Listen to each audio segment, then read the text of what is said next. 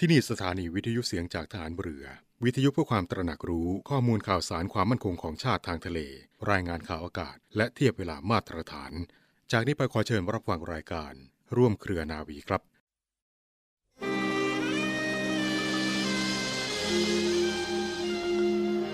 คนเราถ้าพอในความต้องการ มีความโลภน้อย เมื่อมีความโลภน้อย ก็เบียดเบียนคนอื่นน้อย ถ้าทุกประเทศมีความคิด อันนี้ไม่ใช่เศรษฐกิจ มีความคิดว่าทำอะไรต้องพอเพียง หมายความว่า พอประมาณ ไม่สุดโต่งไม่โลภอย่างมาก คนเราก็อยู่เป็นสุข พอเพียงนี้อาจจะมีมาก อาจจะมีของหรูหราก็ได้ แต่ว่าต้องไม่ไปเบียดเบียนคนอื่น ต้องให้พอประมาณตามอัตภาพ พูดจาก็พอเพียงทำอะไรก็พอเพียง ปฏิบัติตนก็พอเพียง พระราชดำรัส ของพระบาทสมเด็จพระบรมชนกาธิเบศรมหาภูมิพลอดุลยเดชมหาราช บรมนาถบพิตร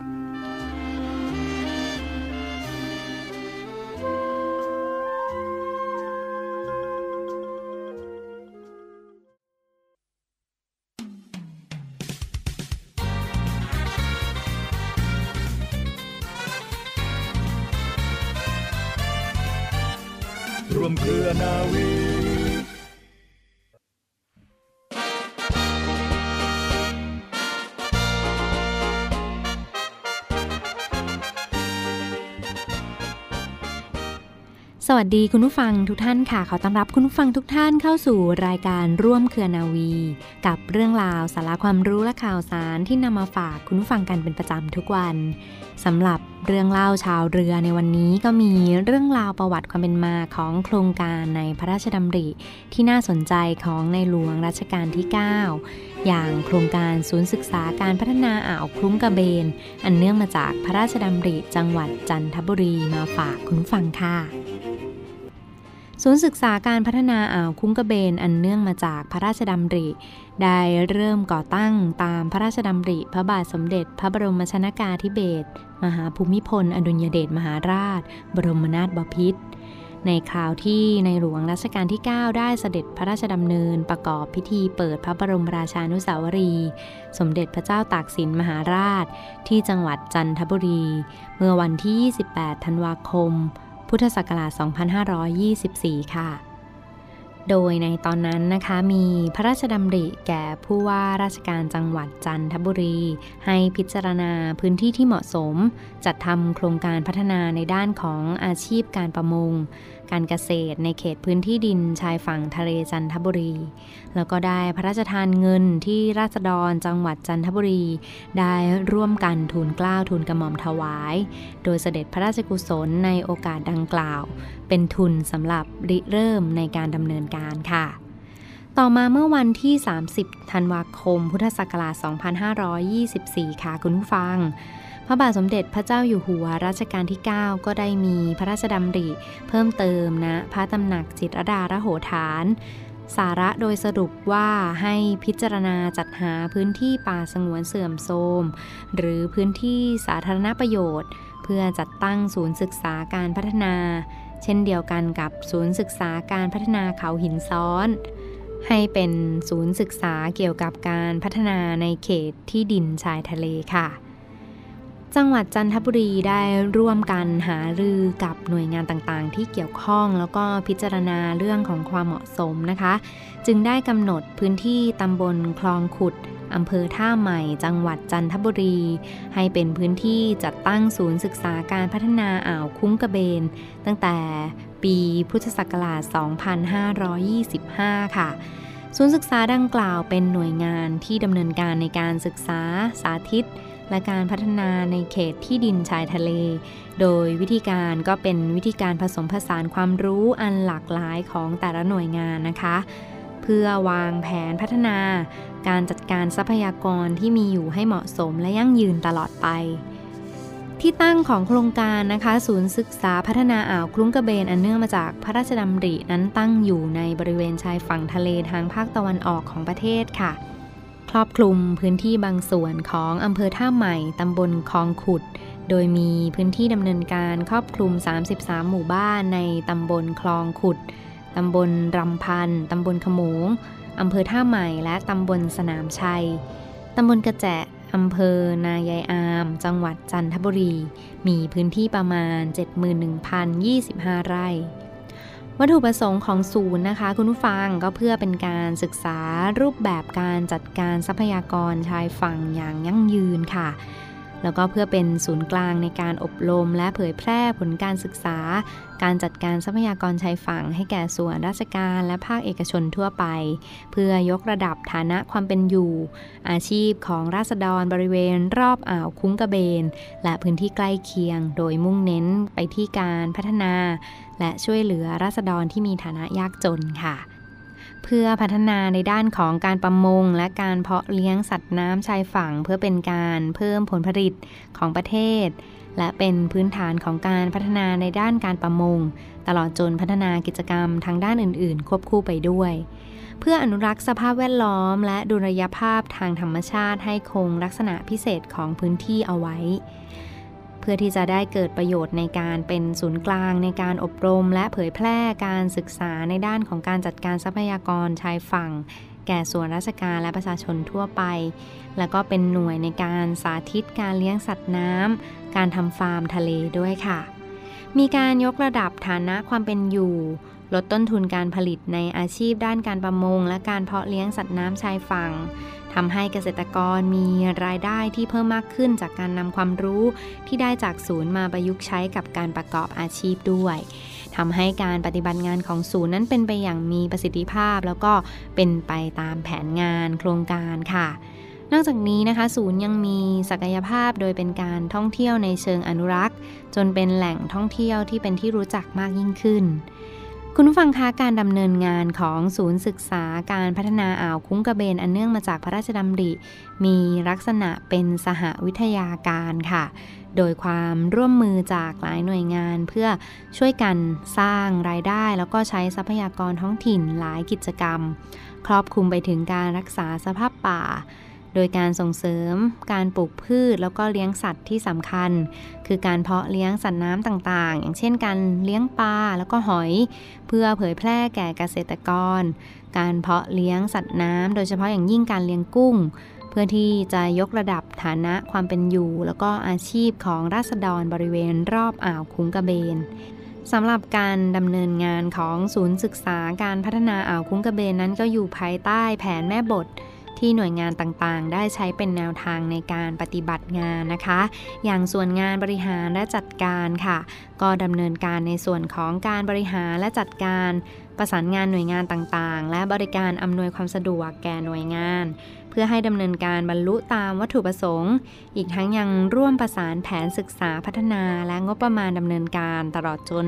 เป็นการติดตามประเมินผลการดำเนินงาน พร้อมรายงานผลการดำเนินงานอย่างต่อเนื่อง ต่อหน่วยงานที่เกี่ยวข้องค่ะ ส่วนที่2นะคะเป็นงานของการศึกษาทดลองและวิจัยค่ะ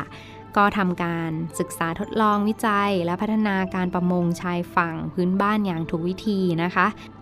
การเพาะเลี้ยงสัตว์น้ำชายฝั่งได้มาตรฐาน แล้วก็ยั่งยืนเพื่อเพิ่มผลผลิตสัตว์น้ำของประเทศให้ได้มาตรฐาน แล้วก็เป็นที่ยอมรับของประเทศคู่ค้า ควบคู่ไปกับการศึกษาวิจัยการอนุรักษ์ ฟื้นฟูทรัพยากรสัตว์น้ำและสิ่งแวดล้อมด้วยค่ะส่วนที่ 3 นะคะ เป็นงานในด้านของการบริการและถ่ายทอดเทคโนโลยีค่ะ อันนี้ก็จะพัฒนาศักยภาพการถ่ายทอดเทคโนโลยี กระบวนการเรียนรู้อย่างเป็นระบบ จัดทำเครือข่ายประสานข้อมูลสารสนเทศของศูนย์ศึกษา ทุกกิจกรรมเพื่อกระจายองค์ความรู้ และข่าวสารสู่เกษตรกรอย่างกว้างขวาง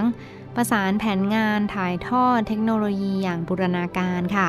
โดยยึดพื้นที่ภารกิจ และมีส่วนร่วมทุกระดับ รวมทั้งการสร้างจิตสำนึกที่ดี การรู้ลักสามัคคี การรู้หน้าที่ แล้วก็มีความรับผิดชอบต่อสังคมค่ะ ส่วนที่ 4 นะคะจะเป็นงานขยายผลของศูนย์ศึกษาการพัฒนาค่ะ การดำเนินงานในด้านต่างๆ ตลอดระยะเวลาที่ผ่านมาประสบความสำเร็จเป็นที่น่าพึงพอใจ ทั้งในด้านของการบริหารจัดการ การพัฒนาอาชีพ ตลอดจนการอนุรักษ์ทรัพยากรประมง ดินน้ำป่า ส่งผลให้ราษฎรนะคะ มีรายได้เฉลี่ยเพิ่มขึ้นเป็น 2 1 1 0 8 บาทต่อครัวเรือนต่อปีค่ะ และสุดท้ายนะคะ ส่วนที่ 5 เป็นงานเกี่ยวกับการท่องเที่ยวเชิงพัฒนาค่ะ จากการดำเนินงานในด้านของการอนุรักษ์ การจัดการทรัพยากรชายฝั่ง การส่งเสริมและพัฒนาอาชีพราษฎร ได้มีการดำเนินการสู่การท่องเที่ยว พร้อมทั้งสนับสนุนการพัฒนากิจกรรมการท่องเที่ยวในรูปแบบใหม่ ที่สอดคล้องกันกับศักยภาพเชิงวัฒนธรรม วิถีชุมชนและทรัพยากรธรรมชาติ ที่มีอยู่ในพื้นที่แล้วก็ไม่ส่งผลกระทบต่อสิ่งแวดล้อม เป็นการเพิ่มขีดความสามารถของพื้นที่อย่างบูรณาการนะคะ เพื่อรองรับนักท่องเที่ยว เป็นการท่องเที่ยวเชิงพัฒนา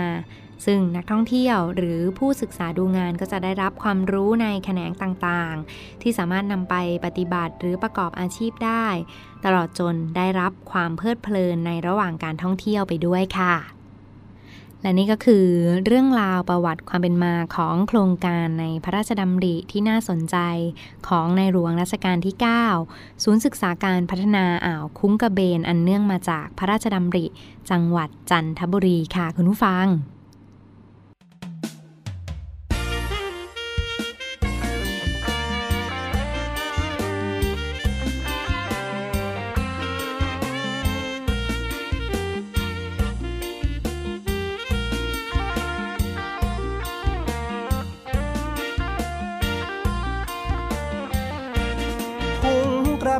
งกระเบนอ่าวไทยชะเอิงเอ่ยสดใสงามตาพี่แอบมอง พี่แอบมองการดาชะเอิงเอ่ยนางฟ้าเมืองจันทร์แม่พายุนแก้มขาว แม่สาวอ่าวสวรรค์พี่คิดถึงทุกวัน ทุกวันสุดจะพันนานา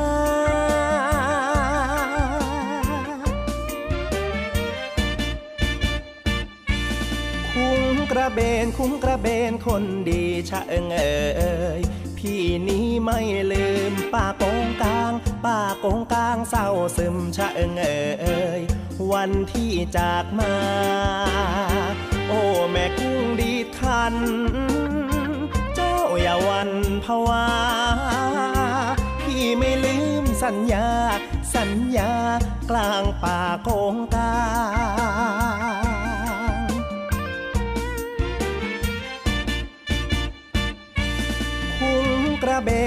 ระเบนคนงามชะเอิงเอ่ยอยากถามคนดี ดอกลำพู ดอกลำพูดอกนี้ชะเอิงเอ่ยสีเริ่มจืดจางพี่หิ่งห้อยน้อยแสง คิดจะแข่งมือวาง หาความรักอับปาง อับปาง พี่คงคลั่งใจตา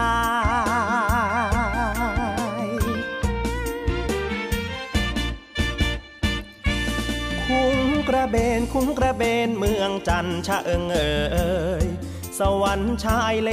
พี่เปรียบเรือพี่เปรียบเรือตั้งเกชะเอิงเอ่ยร่อนเรเดียวได้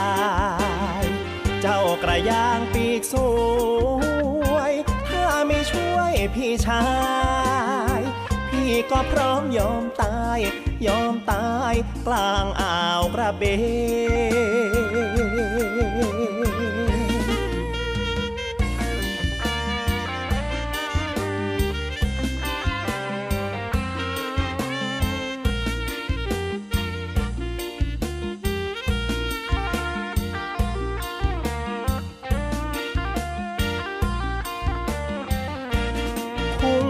เบนคุ้งกระเบนเมืองจันชะเอิงเอ่ยสวรรค์ชายเลพี่เปรียบเรือ พี่เปรียบเรือตั้งเกชะเอิงเอ่ยร่อนเรเดียวได้เจ้ากระยางปีกส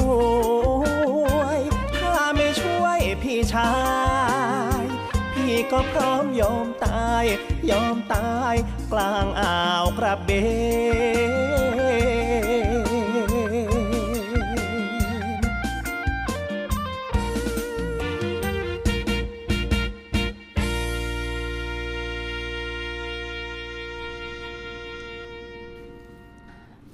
คุณผู้ฟังกลับเข้าสู่ช่วงนี้ของทางรายการร่วมเครือนาวีนะรับฟังผ่านทางสถานีวิทยุเสียงจากทหารเรือสทร 15 สถานี เรื่องราวที่มาฝากทุกท่านกันในช่วงนี้ค่ะ เป็นในส่วนของกองทัพเรือโดยทัพเรือภาคที่ 1 ที่ผ่านมาที่เขามีภารกิจในการดูแลรักษาความปลอดภัยของพี่น้องประชาชน ไม่ว่าจะเป็นการรักษาผลประโยชน์ของชาติทางทะเล และยังมีการช่วยเหลือเหตุการณ์ในครั้งนี้เห็นฟังคะเป็นการช่วยเหลือลูกเรือประมงที่ พลัดตกน้ำนะตกทะเล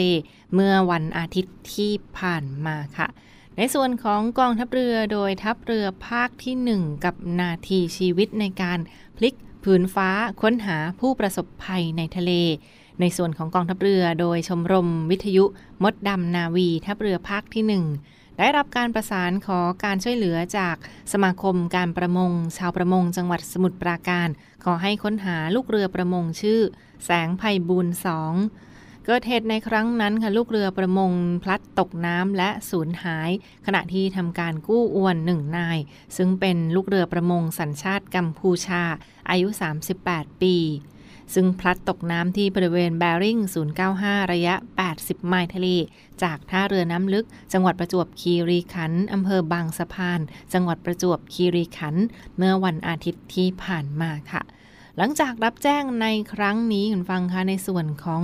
กองทัพเรือภาคที่1นะในส่วนของกองทัพเรือโดยทัพเรือภาคที่ 1 ทันทีที่ได้รับการรับแจ้ง ท่านพลเรือโทโกวิทอินพรม ท่านผู้บัญชาการทัพเรือภาคที่ 1 ท่านจึงได้สั่งการเพิ่มเติมให้หมวดบินทัพเรือภาคที่ 1จัดเฮลิคอปเตอร์ปราบเรือดำน้ำแบบที่1นะเพื่อเร่งออกไปค้นหาผู้ประสบภัยอย่างทันท่วงทีค่ะ นอกจากนี้ทางด้านนายไพบูลย์จงอานนท์ท่านเจ้าของเรือประมงแสงไพบูลย์สองนะท่านจึงได้ให้ข้อมูลเพิ่มเติมว่า เรือประมงแสงไพบูลย์สองได้ออกจากท่าเรือ ศูนย์ควบคุมการแจ้งเข้าและออกเรือประมงสมุทรปราการ ตั้งแต่เมื่อวันที่ 23 กุมภาพันธ์ที่ผ่านมา และขณะที่เกิดเหตุนั้นไม่มีโทรศัพท์ที่สามารถติดต่อกลางทะเลได้ และมีเรือประมงที่ชื่อปิยวุฒิหนึ่งซึ่งเป็นเรือที่อยู่ใกล้เคียงได้ ให้การช่วยเหลือและส่งสัญญาณผ่านดาวเทียม และโทรมาแจ้งสถานการณ์ให้เจ้าของเรือทราบเป็นระยะ และต่อมาท่านเจ้าของเรือแสงภัยบูลสองค่ะ พบว่าลูกเรือประมงที่พลัดตกน้ำได้ รับการช่วยเหลืออย่างปลอดภัย และขอทำการประมงอย่างต่อเนื่อง ในส่วนของท่านผู้บัญชาการทัพเรือภาคที่ 1 จึงได้สั่งการให้เฮลิคอปเตอร์ที่ออกค้นหาผู้ประสบภัยได้บินกลับที่ตั้งโดยปกติต่อไปค่ะ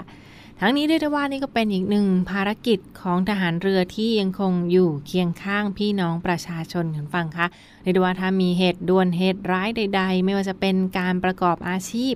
การท่องเที่ยว การทำการประมงนะการขนส่งสินค้า หรือว่าการเดินเรือต่างๆ ในท้องทะเลค่ะ ถ้าประสบอุบัติเหตุใด ๆ หรือสาธารณภัยทางทะเลใด ๆ ในส่วนของกองทัพเรือ โดยทัพเรือภาคที่ 1 ก็มีความพร้อมที่จะให้ความช่วยเหลือพี่น้องประชาชนตลอด 24 ชั่วโมงนะคะ มีเหตุด่วนเหตุร้ายใด ๆ ก็สามารถโทรเข้าไปแจ้งได้เช่นเดียวกันที่สายด่วนกองทัพเรือโทร1696 สายด่วนกองทัพเรือโทร 1696 อีกหนึ่งเรื่องราวที่มาฝากทุกท่านกันในช่วงนี้ค่ะ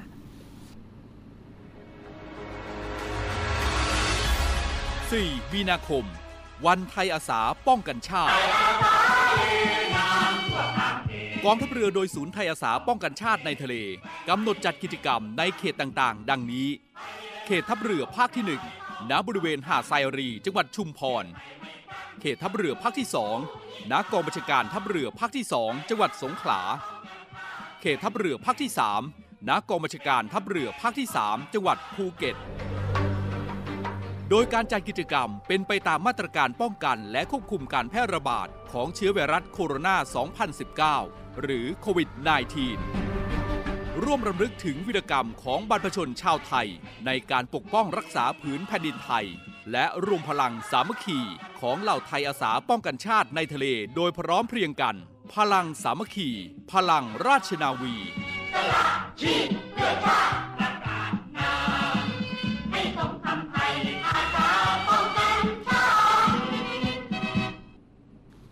คุณเมืองแล้วมาปิดท้ายกันที่อีกหนึ่งเรื่องราวในส่วนของสาระดีๆ ด้านสุขภาพมาฝากฟังกันนะในส่วนของโรคโควิด -19 ค่ะ นอกจากวัคซีนโควิด -19 ที่กำลังทยอยเข้ามาในประเทศไทยกันแล้วนะทางด้านคุณหมอจากโรงพยาบาลจุฬาลงกรณ์สภากาชาติไทย เขายังคงออกมาแนะนำกันอย่างต่อเนื่องค่ะสำหรับพิษภัยของโควิด -19 ที่สามารถทำลายปอดของคนเราได้นะทำลายปอดได้แบบไม่แสดงอาการเลยทีเดียวฟังค่ะ ถือว่าเป็นอีกหนึ่งเรื่องราวที่เราต้องระมัดระวังกันอย่างต่อเนื่องไม่ประมาท กาดไม่ตกนะคะ แล้วก็ปลอดภัยไว้ก่อนเพื่อป้องกันโควิด -19 ถึงแม้จะมีวัคซีนเข้ามาแล้ว แต่ก็อย่าเพิ่งไปนิ่งนอนใจฟังค่ะ ต้องดูแลตัวเองให้ปลอดภัยไว้ก่อน โดยเฉพาะคนที่เรารักคนสูงอายุคุณปู่คุณย่าคุณตาคุณยายในบ้านค่ะก็ต้องดูแลเขาให้ห่างไกลจากโรคภัยไข้เจ็บจะได้ไม่ต้องมา เจ็บป่วยดูแลรักษากันให้ลำบากลำบนกันแต่ภายหลังนะคะ โควิด -19 ค่ะ สามารถทำลายปอดได้ แม้ไม่มีอาการแสดงออกมาฟังคะซึ่งอาการติดเชื้อโควิด -19 นั้น สามารถแพร่กระจายได้ง่ายทั้งที่ผ่านมาที่มีการแพร่ระบาดทั้งในอินเดียพมา่า ซึ่งมีแนวโน้มความรุนแรงของโรคที่น้อยกว่า แต่ว่ามันเชื้อโรคมันแพร่กระจายได้ง่ายกว่าคุณฟังคะซึ่งเชื้อมันจะไปรวมตัวกันอยู่ที่จมูกมากยิ่งขึ้น แล้วก็ไม่ลงปอดเหมือนสายพันธุ์เก่า แต่ว่าอาการติดเชื้อแต่ละรูปแบบนั้นก็มีมากน้อยแตกต่างกันไปฟัง ถ้าได้รับเชื้อปริมาณมากนะคะเชื้อไวรัสโควิด -19 ก็จะลงไปอยู่ในถุงลมทำให้เกิดอาการปอดอักเสบติดเชื้อ ซึ่งอาการในเบื้องต้นก็จะมีอาการเหนื่อยหอบ หายใจไม่ทันและต้องได้รับ เครื่องช่วยหายใจกันเลยทีเดียว ดังนั้นถ้าเป็นกลุ่มผู้สูงอายุนี่อันตรายแน่นอนค่ะสำหรับการติดเชื้อโควิด -19 ต้องระมัดระวังเป็นพิเศษ เพราะถ้าได้รับเชื้อปริมาณมาก เชื้อไวรัสนี้เห็นฟังจะลงไปอยู่ในถุงลมทำให้เกิดอาการปอดอักเสบติดเชื้อ ซึ่งจะมีอาการเบื้องต้นคือเหนื่อยหอบหายใจไม่ทันและต้องใส่เครื่องช่วยหายใจโดยทันท่วงที ประการถัดไปค่ะถ้าเป็นเชื้อที่ได้รับในปริมาณน้อยนะคะก็จะมีอาการลักษณะคล้ายกับเป็นหวัด เป็นไข้หวัดมีปวดเมื่อยตามตัวมีไข้ขึ้นสูง แต่ว่าหายได้เองได้นะคะหายเองได้ บางรายอาจจะพบการอักเสบในปอด อันนี้ก็จะเป็นข้อบ่งชี้ว่าได้รับเชื้อในปริมาณน้อย หรือปริมาณปานกลาง ซึ่งอาการที่แสดงออกมาคือเป็นไข้หวัด ปวดเมื่อยตามตัวและหายได้เองค่ะ และอาการติดเชื้อในรูปแบบสุดท้ายเห็นฟังคะได้รับเชื้อแต่ว่าไม่มีการแสดงอาการใด ๆ ค่ะ ติดเชื้อมาแต่ว่าไม่มีแสดงอาการใด ๆ ออกมาชัดเจน ซึ่งเจ้าเชื้อไวรัสโควิด -19 ก็อาจจะทำให้เกิดการอักเสบของปอดได้เช่นเดียวกันนะ นี่ก็เป็นเทคนิคหรือว่าเป็นเรื่องราวสำคัญที่เราต้องดูแลตัวเองสำหรับความรุนแรงของการติดเชื้อโควิด -19 ที่แตกต่างกันไป ทีนี้หันฟังสำหรับข้อเสียหรือว่าผลข้างเคียงที่อันตรายเมื่อปอดของเรามีศักยภาพนะมีพื้นที่ลดลงค่ะ เมื่อเจ้าเชื้อโควิด -19 เข้าไปทำลายปอดแล้ว ผลที่เราได้รับตามมาประการแรกคือ เราจะออกกำลังกายหรือว่าเล่นกีฬาหนักๆได้ไม่เต็มที่นะคะทำให้ ผลในการออกกำลังกาย หรือว่าเราไม่สามารถใช้พลังงาน เล่นกิจกรรมใด ๆ ได้มากเกินกว่าปกติกว่าคนทั่วไปนั่นเองนะก็เป็นผลเสียเมื่อปอดของเรามีสมรรถภาพที่ลดลงถูกจำกัดให้ห้ามทำกิจกรรมต่างๆ ที่ใช้แรงเยอะคุณฟังคะ ถ้าเรามีปอดที่ไม่แข็งแรง เราก็ไม่สามารถทำกิจกรรมต่างๆ ที่ใช้แรงได้ตามปกติ นั่นก็เป็นผลเสียของการที่ปอดของเรามีสมรรถภาพลดลงนะคะ และประการสุดท้ายค่ะ รู้สึกหายใจไม่สะดวกหรือว่าหายใจไม่เต็มปอด หายใจไม่อิ่มนะคะนั่นก็เป็นอาการในเบื้องต้นสำหรับ เชื้อโควิด -19 ที่ไปทำลายปอดของเราถึงแม้ว่า ไม่มีแสดงอาการใดๆออกมา นี่ก็เป็นผลข้างเคียงหรือว่าผลเสียที่ตามมาด้วย ดังนั้นวิธีที่ดีที่สุดคันฟัง ป้องกันตัวเองเอาไว้ก่อนนะดูแลตัวเองไว้ก่อน ล้างมือให้สะอาดบ่อยๆ ล้างมือเป็นประจำและเว้นระยะห่างทางสังคมนะ social distancing ที่ยังคงเน้นย้ำกันอยู่ต่อเนื่อง สวมใส่แมส ใส่หน้ากากอนามัยและก็ หลีกเลี่ยงพื้นที่เสี่ยง พื้นที่แออัดพื้นที่สาธารณะค่ะ เพื่อป้องกันเชื้อโรคโรคติดต่อโรคภัยไข้เจ็บ อีกหนึ่งเรื่องราวความห่วงใยที่มาฝากทุกท่านกันในช่วงนี้ค่ะ